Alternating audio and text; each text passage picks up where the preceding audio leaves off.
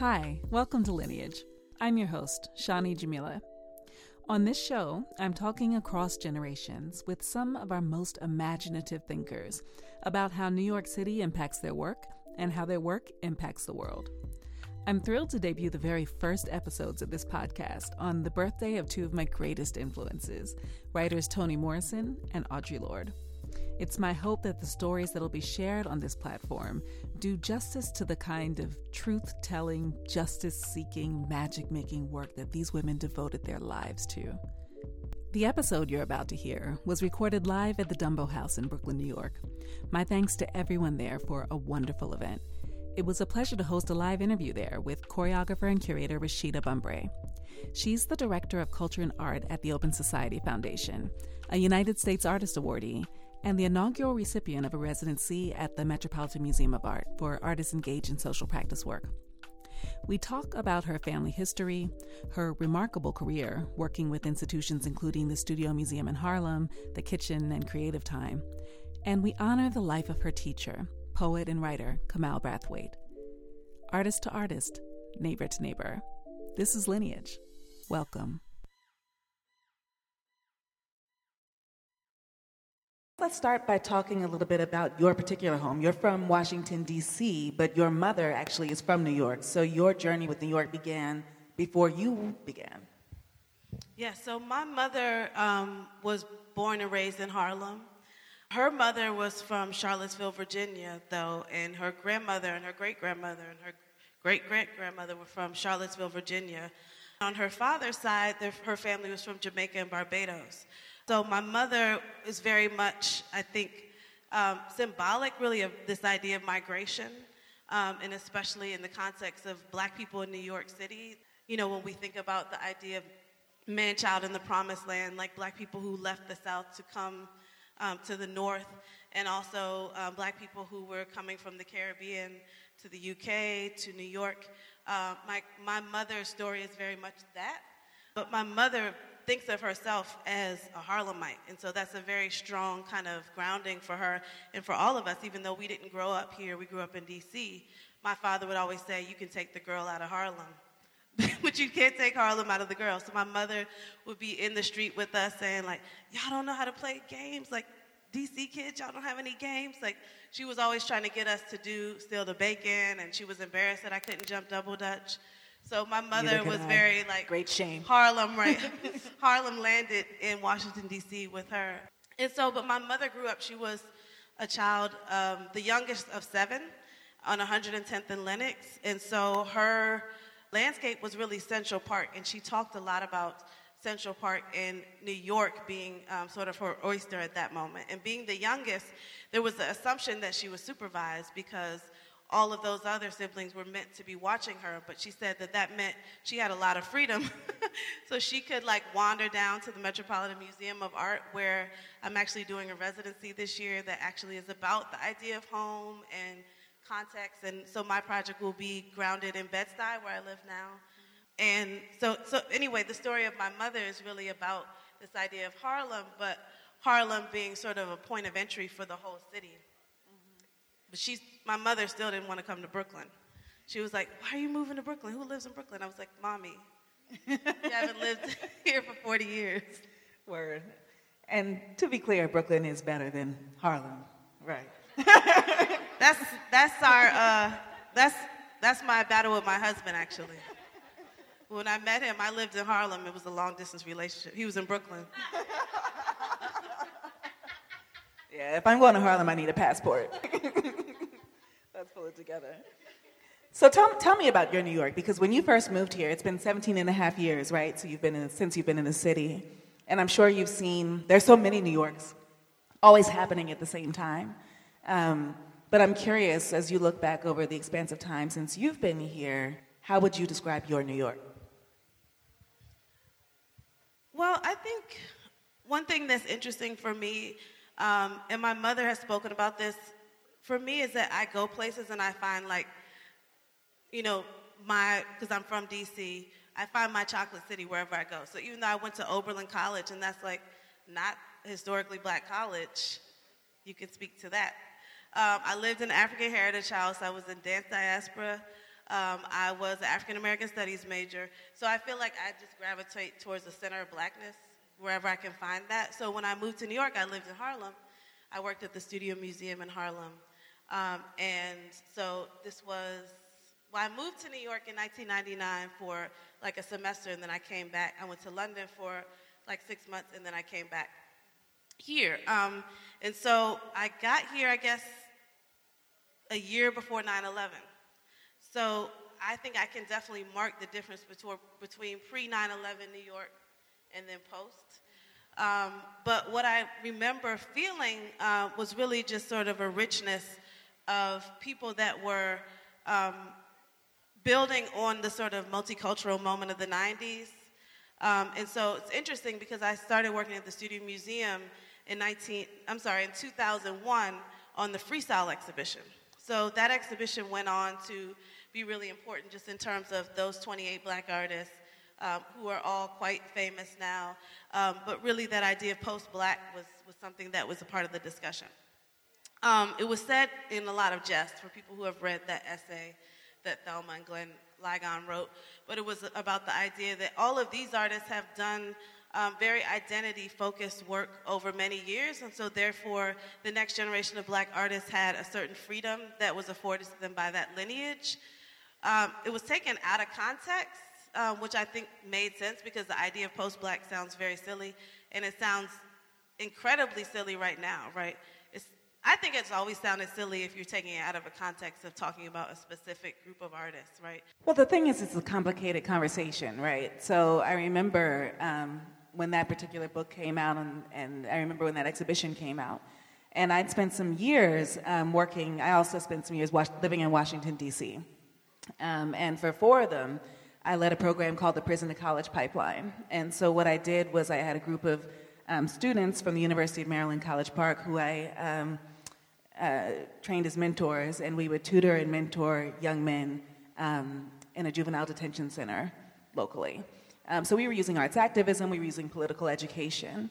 But one of the things that um, sticks with me to this day in a very um, painful way, and something that I had to make sure that I didn't become jaded to, is the fact that every week when I went into um, this facility, it was nothing but black and brown boys in our nation's capital for four years, every week, separate and unequal treatment for black and brown boys. So having a conversation about what does it mean to be in a post-black era in the midst of a time where you also have such um, stringent racial disparities in demonstrated in such a profound way, I think is something that we all need to be wrestling with. And of course, that was at a particular moment before this current administration where race is very pronounced again. Yeah.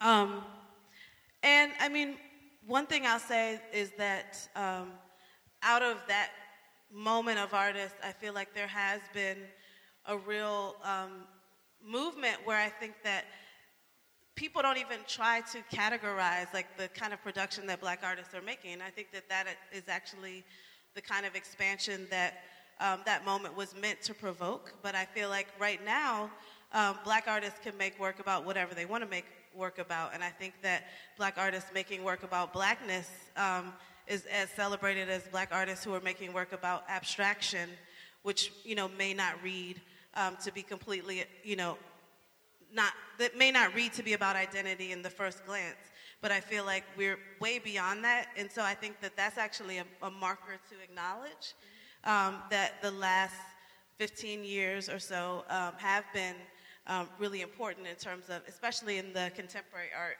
world for black artists to be able to kind of um, be subaltern be you know focused on blackness or identity be focused on abstraction be focused on um, many things. But I do feel like one of the things that I've talked about, and especially working at the Open Society Foundations, where Lauren works with me, and just sort of seeing the way that so many artists around the world who are in governments that have been fascist for many years, or sort of can give us some signals about where we're going. I think the silver lining about this moment is that we understand our responsibility. Even artists who are focused on a market, for example, still understand their responsibility politically. I think that that is a shift that we're seeing right now um, that I think is pretty significant um, and that I hope will um, move us forward because I do believe that artists are the visionaries. I do believe that artists are, um, you know, help, helping to imagine um, the world that we want to live in, right? Hoping to imagine the world where there are no borders, where there are no walls, where there are no prisons. Mm-hmm. Um, and so I do feel like um, I'm thankful to, one, be a, a, part of a community of artists um, that I've worked with as a curator, but then also as a choreographer collaborating with artists who, who push us, right, who make us uncomfortable. And so I hope that um, this moment will also um, create some kind of leverage for the next generation that I feel like I've had a sinking kind of feeling that we have failed them. Um, but I feel like we have, we can't, that can't be the narrative, right? So that we have to shift our um, focus to actually create a space and imagine a space where they can live. And if we don't, they're already picking up that baton. So. I mean, as I think back to that next generation, you know, we, we talked a good bit in private conversations about the idea that the artistic population in New York is kind of always in, in flux, right? Like people move in, people move out, there's these waves. And if you stay here long enough, then you're riding all of these different waves of creative energy in the city. But one of the things I think draws us here is when you come, the people that you get to meet. Even as I look around this room right now and I'm seeing the people that are here, it's an extraordinary group of people just in this particular moment, right? and thinking about that as a larger exploration once you get here. So when I first got here, it's been maybe seven and a half years since I've been in New York. Oh, coming up on eight years um, since I've been in New York. And one of the first experiences I had was going to um, see Bleed, curated by um, Jason and uh, Alicia Hall Moran. Um, at the Whitney, and that was my first time actually seeing your work in the context of that really extraordinary performance series. And you told me that you've done this only one time in the South, in Virginia, but that otherwise it's been in Ohio and been New York. So, how has the city um, impacted your performance of this particular very Southern practice? Um, so, the first, I'm trying to think about the first time that I performed the ring shout in New York, and I think it was actually at the Studio Museum. Um, Lowery Stokes Sims curated this exhibition called Challenge of the Modern African American Artist 1940, 1923 to 1943, and it was about this idea of modernism um, and the fact that, in, you know, art history talks about modernism in terms of white artists, um, but in reality, and this is a narrative that repeats itself, black artists were sort of at the forefront of making work about the idea of modernism and in the moment of modernism. And so she made an exhibition that had sections um, of artists who were working during that time, and one was about spirituality. Um, and so Sandra Jackson Dupont, who's actually at the Met, um, was a director of education at the Studio Museum, and she invited me to do a performance in response to the exhibition. And we did um, sort of a brief um, response to each section. And so the spirituality section had a ring shout. And I think before that, I had done it um, for Michele Wallace taught a Zora Neale Hurston course at um, CUNY at City University.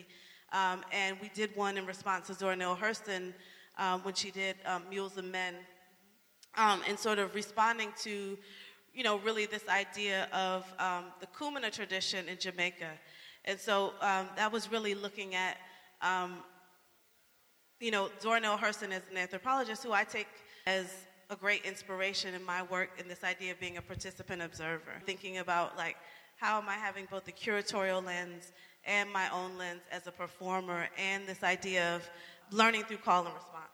So we did the performance there in her class, and that was actually one of the most, um, I think that was the first time that we all had a heightened experience in a public performance. I think because it was such an intimate space, uh, many people started to catch the spirit. Many people, um, you know, had to, we had to sort of take a break but it was a very safe environment. It was a very small environment. And so doing it in New York, I think, has been really interesting because I think, once again, New York is a landing space for many people from the South. It's a landing space for many people from the Caribbean. But it also, I mean, living in Harlem, there's like two or three churches on every block, right? It's also a very spiritual kind of context. And so I think for many kinds of practices, whether it's a Shango Baptist kind of practice from Trinidad and Tobago, whether it's Pentecostal churches, you see the, the church nurses dressed in all white. And so people speak that language. And I think the thing about the ring shout is um, even if we don't know we speak the language, when we see it and we hear it, it's very familiar. Mm-hmm. So one of the things that we've done with the work, um, and we really do focus on uplifting the practice of the McIntosh County Shouters, and they actually have been doing this uninterrupted from generation to generation. So a lot of the songs that we use in the ring shout were recorded by Bernice Reagon Johnson, who's Toshi Reagon's mother. Um, and she did a, a, series for the Smithsonian Folkways where she actually recorded the McIntosh County Shouters singing all of these songs in a group called the Seniorites singing all these songs. And so this is how we had access to the music. Um, but then when we look at the way that they perform it, um, for me, I started to hear a lot of resonance. So I started to hear Dr. Dre sampling Parliament when he did Swing Down, Sweet Chariot Stop, and Let Me Ride. So we sing that, and then we blend it into the ring shout. So I've thought also about the tradition of DJing and mixing. Um, and then growing up in DC, I think about the tradition of go go, right? Where Chuck Brown decided the way we're going to keep people dancing is that we're going to actually not stop the music, right? So we're going to keep the music going. So in the ring shout, we don't stop in between songs. The songs layer on top of each other, as you heard Run Mary Run layering with um, Adam and Eve. To illustrate this point, let's take a moment and listen to a snippet of Rashida performing with the Dance Diaspora Collective. Audio provided courtesy of Malik Bellamy. This music was also shared with the audience at our live event.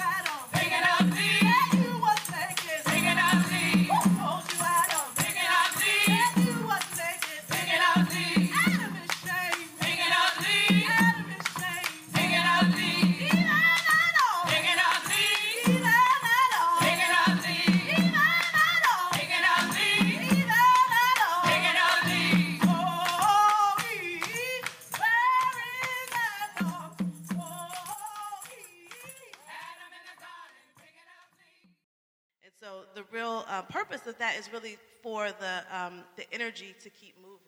Keep moving. And I'm, I, pro- I play the role of a conductor where I can sing um, in a certain tenor, I can sing in a certain tempo to actually direct the dancers. And one of the things that we talk about is really how we ask um, all of the singers to be um, conductors, right? To be transmitters of energy to actually move the, the dancers to a spiritual, heightened kind of place, this idea of full out. Um, and so I think even though I'm not trained as a vocalist, my approach really comes from my own cultural vernacular experience of the go-go, um, and then also of you know growing up in the hip hop era where, and we also sample Mos Def. We sing the part where he says, "My grandmother was raised on a reservation. My grandmother was on a plantation. She sang songs for liberation. All of this part. So it's really sampling that one so we can understand that our music is from a lineage, right? That we're part of a continuum, but also because we want to speak the language of the people that are experiencing the performance. That's beautiful. So you're talking about pulling not just from traditions, but also from locales. So as I'm hearing you talk, I'm thinking maybe maybe home for you, even though you were raised in DC and even though you're living in New York, maybe home for you is a multi-local experience. Would you? Is that a fair thing to say? How do you think about the idea of home? Well, I think about what I was saying when I was quoting Kamau Brathwaite. This idea of um, the idea of freedom is really about.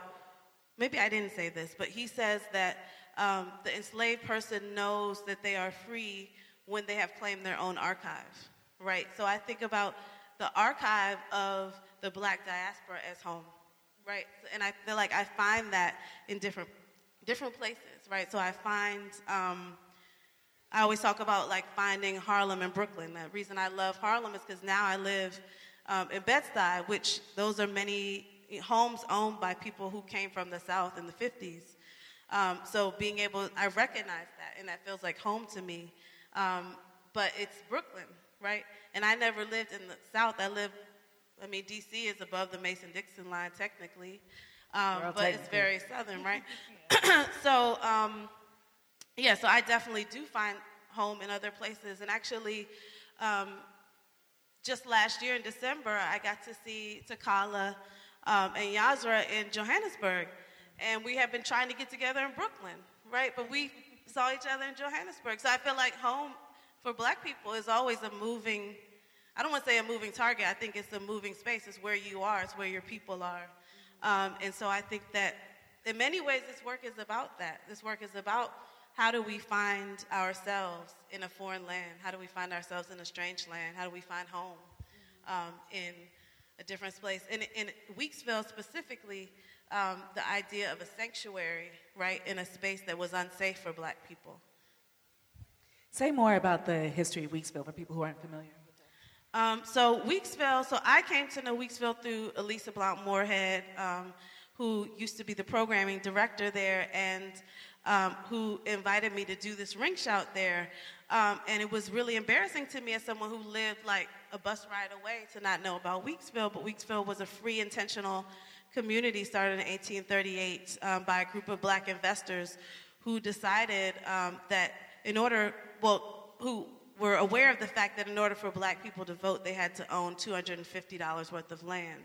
And so, as an act of self determination and solidarity, they bought um, this huge plot of land and resold it to black families um, so they could have the vote, but also so that they could have uh, this intentional free black community, which was a sanctuary, um, especially when slavery was still happening right in New Jersey. Um, you know, it was 11 years after the abolition of slavery in um, New York City, but it was also, as you can imagine, a time of great racial terror. And I was walking down the street yesterday actually thinking about this because um, it was getting dark, and I noticed that I was like the only black woman on the street, and I started to feel scared. But I, it made me sort of go back to this moment like, what if this, I wonder what the street would have been like in the 1830s? How would I feel? Um, and so this was a time when, um, you know, while emancipation happened on July 4th, they did not celebrate it on July 4th because of the fear of um, racial violence, but they celebrated Emancipation Day on July 5th. And this performance was actually part of Emancipation Day celebration that Elissa curated. Beautiful. I want to talk more about the work that you have coming up. So you'd alluded to the work that you're doing with the Metropolitan uh, Museum, of the Met. Um, can you share with us a little bit more about what that project will be and how you'll be engaging community residents? There's an organization called the Bed-Stuy Brownstoners, started 41 years ago, and it's a group of um, folks who have owned their homes in Bed-Stuy since that time and really have been focused on making sure black people can continue to own their homes um, in our neighborhood. And so um, they invited me to a meeting because someone had posted about the residency on the, on the Facebook page. And I thought it was going to be like a lot of people, and it was like six people sitting in a circle. Um, and they were like, listen, this is what we do. How can we work with you? Um, and so, what I'm hoping to do is to host um, a series of small gatherings in the homes of people who are members of this. Um, I mean, really, homes of people who live in our neighborhood, um, and some of them will be um, a part of the Bed-Stuy Brownstoners. Um, and really, what is amazing to me about them is when they, they get um, so the, the records of people who are about to foreclose and they knock on their door and they say, this is how you can keep your home.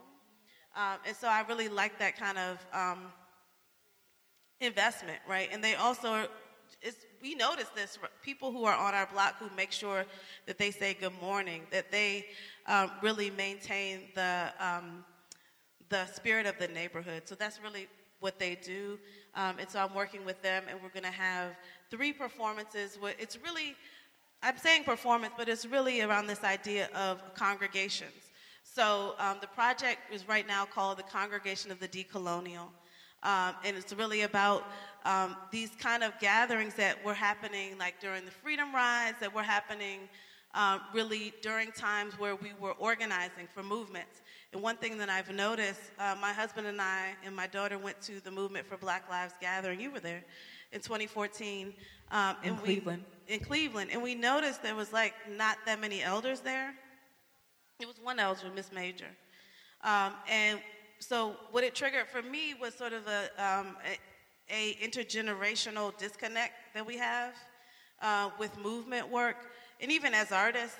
Um, and so I really was interested in how do we create intimate spaces where we can actually hear from our elders, right? That we can get this information. So um, I'm hoping to have um, a few members, original members of SNCC, um, come and do a sermon.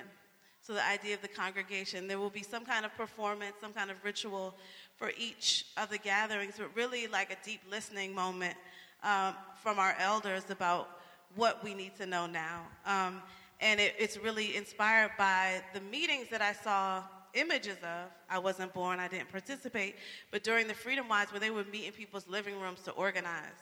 And I think that all of our spaces now in this digital kind of moment are, um, as we know, surveilled, policed, um, misused, like we look at Facebook.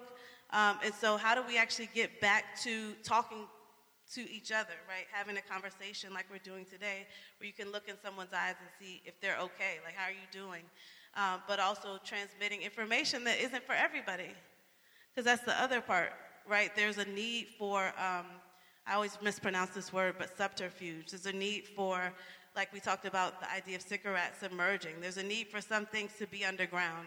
Um, and so, and Simone Leigh talks about this a lot when we worked on the, um, the clinic that many of our um, movements were actually underground. And now that a lot of things, and we do have aspects that are still underground, and that's really important, but a lot of our um, space of engagement is surveilled um, and it's not personal. And so, how do we have this, this new kind of congr- old kind of congregation um, where we are together and we hear from each other? And when you reference the clinic, you're talking about the Black Radical Brooklyn yeah, so um, there was a project that I curated together with Creative Time in Weeksville called um, Black Radical Brooklyn. Uh, it was called Funk God, Jazz, and Medicine Black Radical Brooklyn, and there were four projects um, located in the neighborhood surrounding Weeksville, Bed-Stuy, and Crown Heights. Um, Bradford Young did a project with the AME Tabernacle Church. Um, Simone Leigh did a project with Stuyvesant Mansion um, which is Dr. Josephine English's former home. She was the first black woman OBGYN to have her own practice in New York. Um, and she delivered um, Betty Shabazz and Malcolm X's daughters. Um, and so Simone recreated a clinic um, called the Free People's Medical Clinic that the Black Panther Party used to run. Um, but because we're in a different time, it's actually not legal based on all the insurance things that have um, happened for um, doctors to actually practice outside of certain contexts. So most of the practitioners in our clinic were um, uh, sort of independent um, practitioners. So whether they were acupuncturists, my cousin Malik Bellamy was a massage therapist. Um, his, his mother was in the Black Panther Party. and Like, shout out to Malik. Um, uh, Aimee Meredith Cox was the yoga teacher, and she taught a class called Black Folk Dance. Um, there was um, yoga only for South Asian folks. There was um, uh, OBGYN, uh, not OBGYN, there were um, midwives who did well woman care and doulas. So it was really a very um, you know, local practitioners, primarily black women and black men practitioners that were um, accessible so that when the clinic stopped existing, that people could actually have their own connections and continue that kind of care. Um, so I was saying that when we looked at the history of um, the United Order of Tents, which is a secret society of black women nurses that happened and was um, developed during the Civil War, um, they're completely a secret society. And so we were thinking a lot about this idea of the underground and the knowledge that is transferred in um, private spaces. Um, you're talking about the work that you're going to be stepping into, and I, I guess I just wonder what roots you. And I'll tell you what sparked this is that when you brought up the idea of when we were in Cleveland and we were at the Movement for Black Lives, um, I took so much uh, joy from watching the young people that were organizing that and how they were doing it. They were so deeply intersectional. They were able to put it into practice in a way that our generation failed to do. And they were so um, bold and uncompromising in their vision. I remember there was a moment where um, we had a, a, party and somebody um, was kicked out of a bathroom for using the wrong gendered bathroom. And um, as a result, the DJ turned the music off, the people spilled out into the street, the party was done, and there was an immediate protest outside. I was like, now that shit is dope. If that had been our generation, we would have been like, that's terrible. And then the music would have come back on. you know what I'm saying? They're doing it so much better than us. And so I, I, take, I take heart from looking at how they're doing it, and I also take heart from looking back, that intergenerational conversation you were talking about. My uncle, um, John O'Neal, was a field director with SNCC, the Student Nonviolent Coordinating Committee, and he traveled the rural South doing plays about race, class, and justice with the Free Southern Theater, which he co founded. The idea was that cultural work, which we both ground ourselves in, is really the most incredible tool to be able to affect positive and progressive social change. That people who might not come to a rally or people who may not read a brochure might come to this play and then might have a community conversation afterwards. So I look at the models of those who came before us and I look at where we're going and I feel hopeful. How do you feel as you move forward in your work? What roots you? What gives you hope? I feel hopeful, and I also feel, especially as a mother of a child of this generation, they are so bold in a way that I was not. And I think for me, I think it's like what you described about the young leaders of the movement right now. Um, it's about like getting out of their way, but also not getting so far out of their way that we don't actually share with them and I feel like that's what happened in this generation. Like my aunt, we would always listen to her tell her stories about the Black Panther Party. And that was so necessary for me, right, to be um, who I am today, to hear about that work. Um, and so I'm just really want to make sure that I remain engaged um, so that I'm useful, right, uh, up into old age. Um, and so I think I'm hopeful, but I, I think a lot about my own responsibility, my own role, um, and how to just make sure that um, I don't. I mean, there's no way to get comfortable right now, right? But that I don't get so jaded that I'm disengaged. Because I feel like, you know, I do feel a difference in our generations where I feel like it's like you're saying, like our generation is like, that's fucked up. You know, we stay in that space as opposed to how do we actually shift something. And so I just want to always remain open and in a listening posture to know how I need to be engaged, right? And even with this work, I, you know, there's always an elder in the center. My teacher is in the work. And whoever her youngest student is that just graduated from Oberlin. We've even had some students that were still at Oberlin who are in the work. So for me, I always think that that kind of conversation is really important. And that's where I live, is in the intergenerational um, just because I felt like I gained so much from that and from really being um, at, you know, at the feet of elders. As you heard over the course of our conversation, one of those elders that Rashida spent a lot of time sitting at the feet of was Kamau Brathwaite, the poet and writer and scholar from Barbados. She studied with him during her graduate work at NYU. Uh, he passed away earlier this month on February 4th at the age of 89. So, in honor of him and his extraordinary mind, I'd like to conclude with an excerpt from his poem, Kumina. On the first day of your death, it is quiet. It is dormant like a doormat. No one foot touch its welcome. It's dust on the floor. It's do not disturb nor are the sleeping spirits of this house. I sit here in this chair trying to unravel time so that it wouldn't happen, Twine.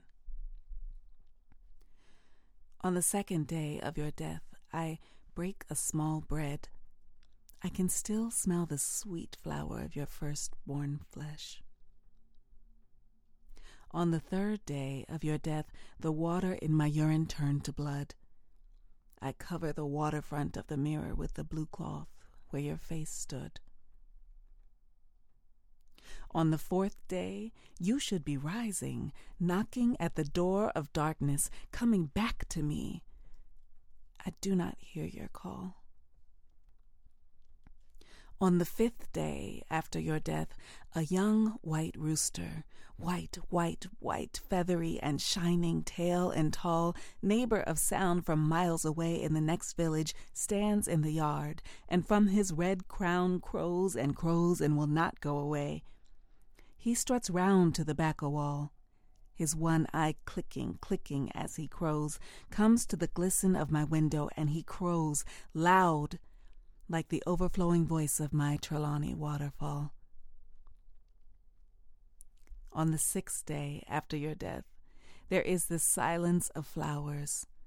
Their petals say their shining needs, soft water needs, sweet shower needs, sweet rain from heaven. I see them once again inside the chapel of my funeral. Thank you for your life, Kamau Brathwaite. Thanks so much for listening. If you enjoyed what you heard, please subscribe wherever you get your podcasts and rate and review us on iTunes. It helps others discover this show. You can also follow us on the socials at Lineage Podcast and visit lineagepodcast.com for information about live events, to see portraits I've made of our guests, and to become a patron of this broadcast. For more from me, head on over to shanijamila.com. The inaugural season of Lineage is brought to you by the generosity of our campaign supporters, with special thanks to our Founders Circle. Amika Carter, Vera Grant, Lawanda Hodges, Ayana Miner, Wendell and Helen O'Neill, Romani Rogers, Jemmy and Lee Sutton, Chantal Vera, Stacy Burton White, and the BK fam. Graphic design by Tony Moore Images. Original music composed by Cody Got Beats.